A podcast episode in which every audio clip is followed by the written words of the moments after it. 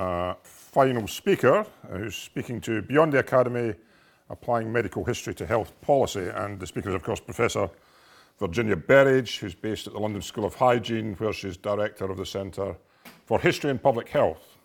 Uh, and her research interests include the history of drugs and alcohol, uh, and her latest book, Demons Our Changing Attitudes to Alcohol, Drugs and Tobaccos, was published last year.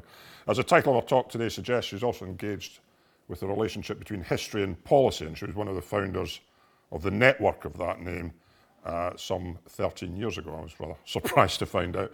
Um, and our own centre uh, is located in the Faculty of Public Health and Policy, as Virginia herself suggested to me in an email the other week. At first glance, at least, a rather curious place to find a group of historians, but it actually has a rationale to it, I think, which perhaps you'll be addressing. So, Virginia, over to you. Oh, better do now. um, thank you very much. Um, I'm finding this afternoon very daunting, actually. Um, uh, the uh, things that other people are talking about are making me feel that I'm lucky to be at the stage in my career that I'm at. I'm sure I wouldn't make my way if I was uh, starting now. And one of the things um, uh, John mentioned, my current location, um, one of the things that perhaps has been a bit unusual about my career is that I have tended to work um, in non historical locations. I have worked in uh, a history department, but I've worked also uh, quite frequently in departments that aren't um, historical, and that's true of, of where I am at the moment. Um, and I began my career uh, as a historian at the um, Addiction Research Unit at the Institute of uh, Psychiatry. Um, I guess another unusual thing is that I didn't come up through the uh, medical history route either, and I didn't have Wellcome funding for a long while. so maybe I'm not the right person to talk to this um, to this session. But I'm going to be talking about history and um, health policy, um, and how does it move on?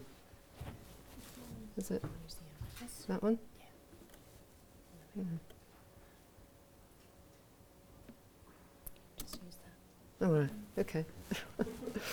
um, history is something that's around us all the time. If we're reading um, newspapers, people are using history, and particularly in the health area, I think. Um, uh, they, they're making reference all the time. This is what came up um, a few years ago when we were having the, um, the changes um, in the NHS. Um,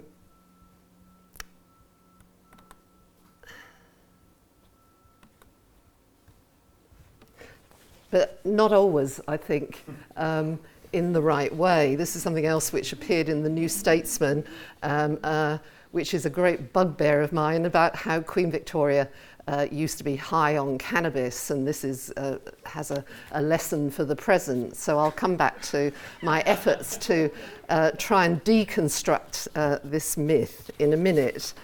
Um, but I think what this reminds us of is that there are uh, two uh, parallel trends which have happened both in the historical area and in the health area in recent years. In the, health, in the historical area, there's been the rise of public history.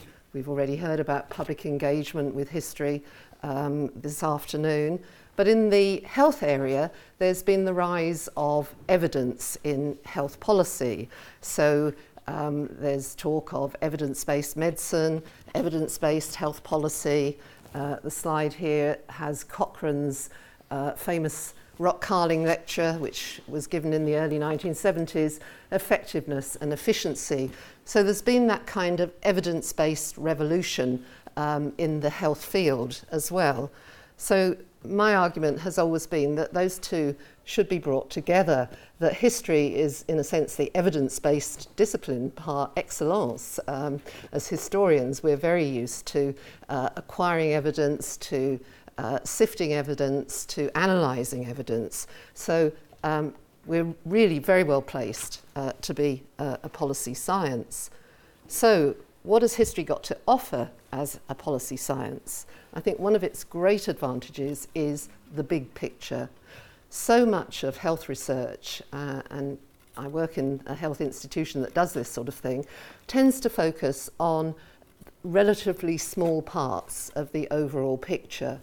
Um, but historians, as historians, I think we're used to um, looking over a very wide field, um, engaging with that field, thinking about the big trends and the developments. So I think we're very well placed to, to give that kind of big picture.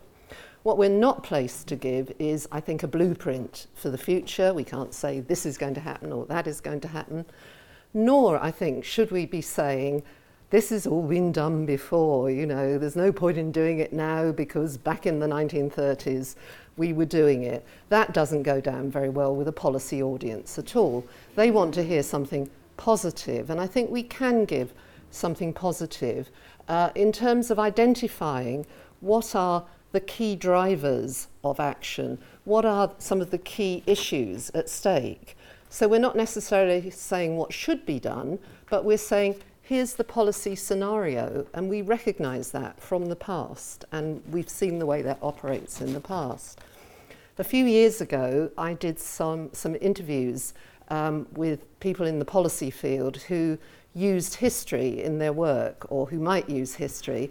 And I always remember this interview I did with uh, one of Tony Blair's speechwriters. And he said, We like historians because they don't tell us what to do. He said, We're surrounded by interest groups, pressure groups, people with agendas in policy, and you know we, we're swamped with that.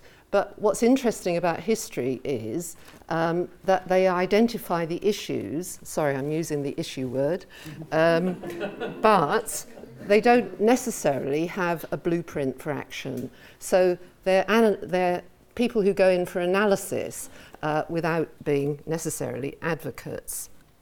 So, having put that um, in place, uh, how are the ways you can do this if you're minded to do it?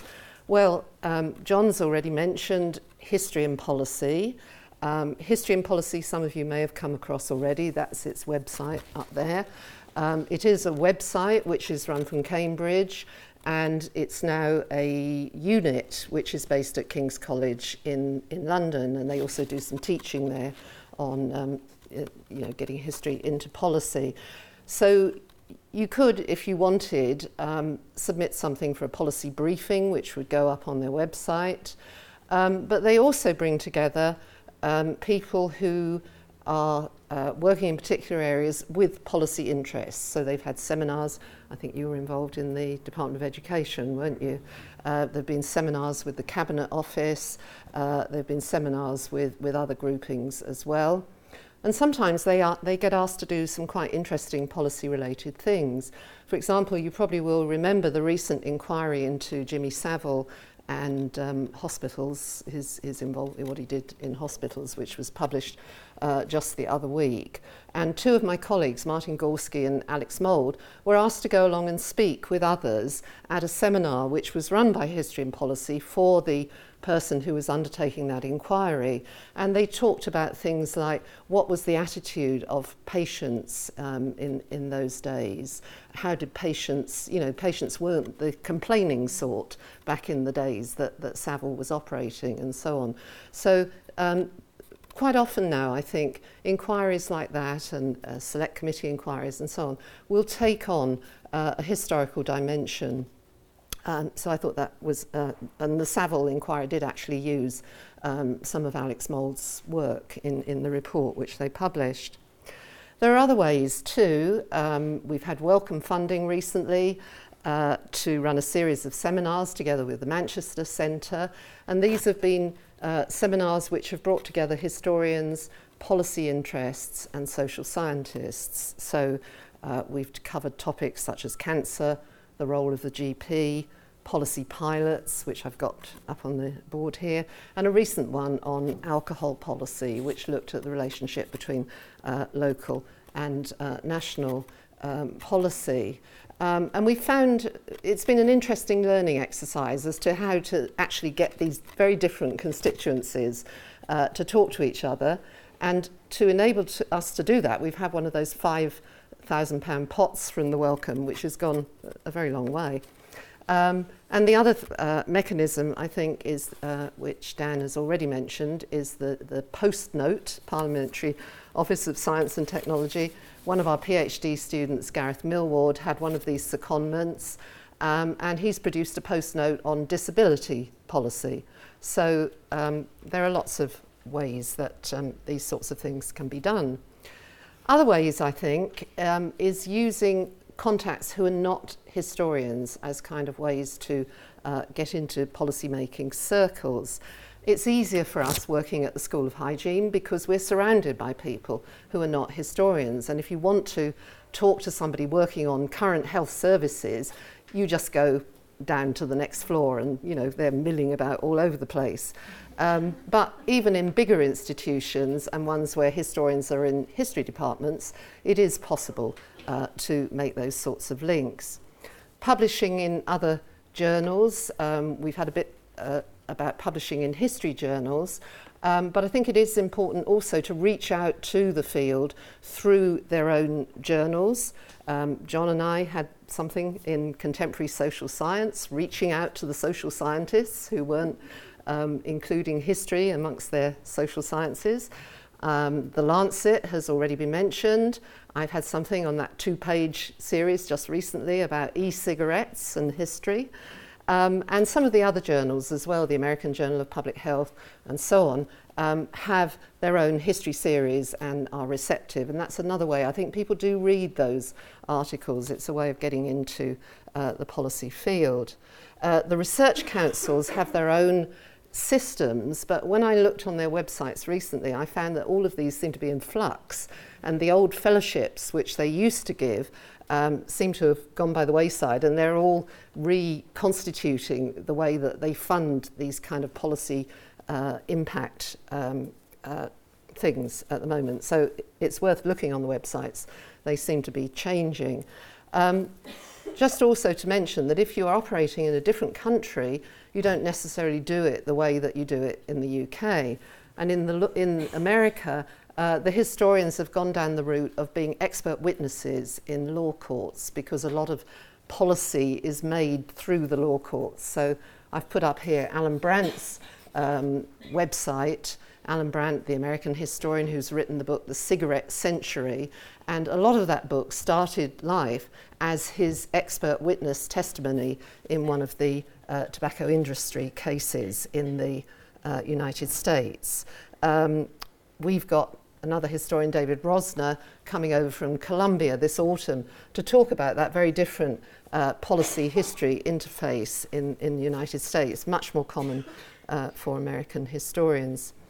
Um, just a, a quick little um, case study. I talked to somebody who, uh, in the alcohol field, a historian, James Nicholls, um, who'd had some of this uh, knowledge exchange um, funding, and he had a Arts and Humanities Research Council Knowledge Transfer Fellowship. And he talked about how he ran seminars for people at the local level in alcohol policy um, and how they were interested in learning about drinking cultures back in the 19th century as to whether they would be, whether it was possible to change drinking cultures. People were confronted with binge drinking, high levels of drinking in the present. Was it possible to look back to the past and think about how cultures could be changed? And he said he found that very successful.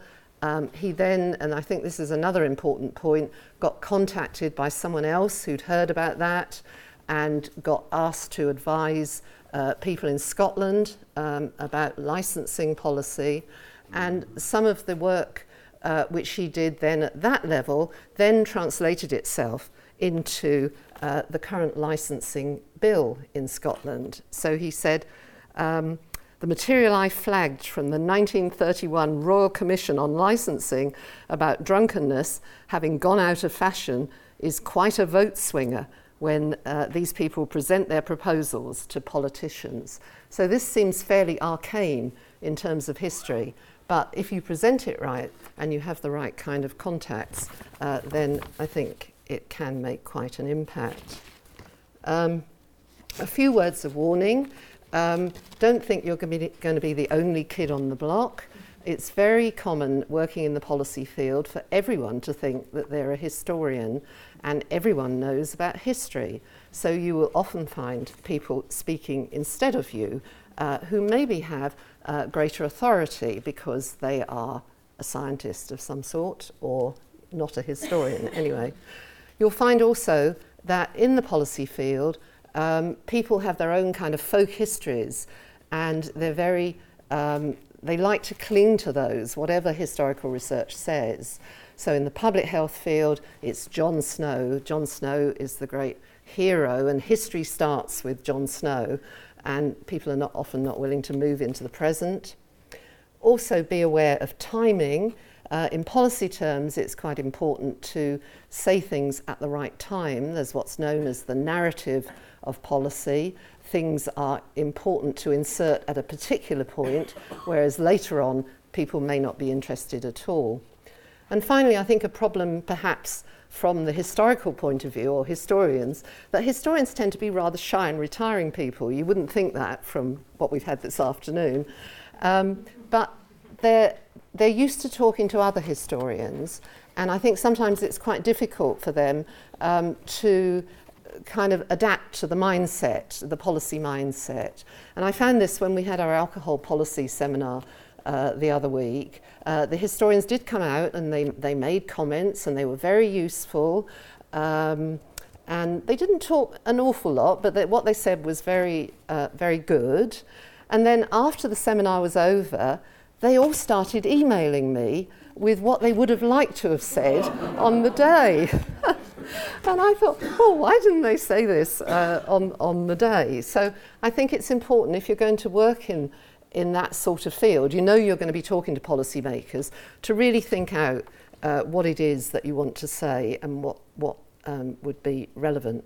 So that's my conclusions, really. I think uh, evidence and policy uh, the sorts of issues, there's a huge literature um, in the uh, health arena um, about evidence based policy. And I think some of the issues which are raised in that are very much the same in relation to history and policy.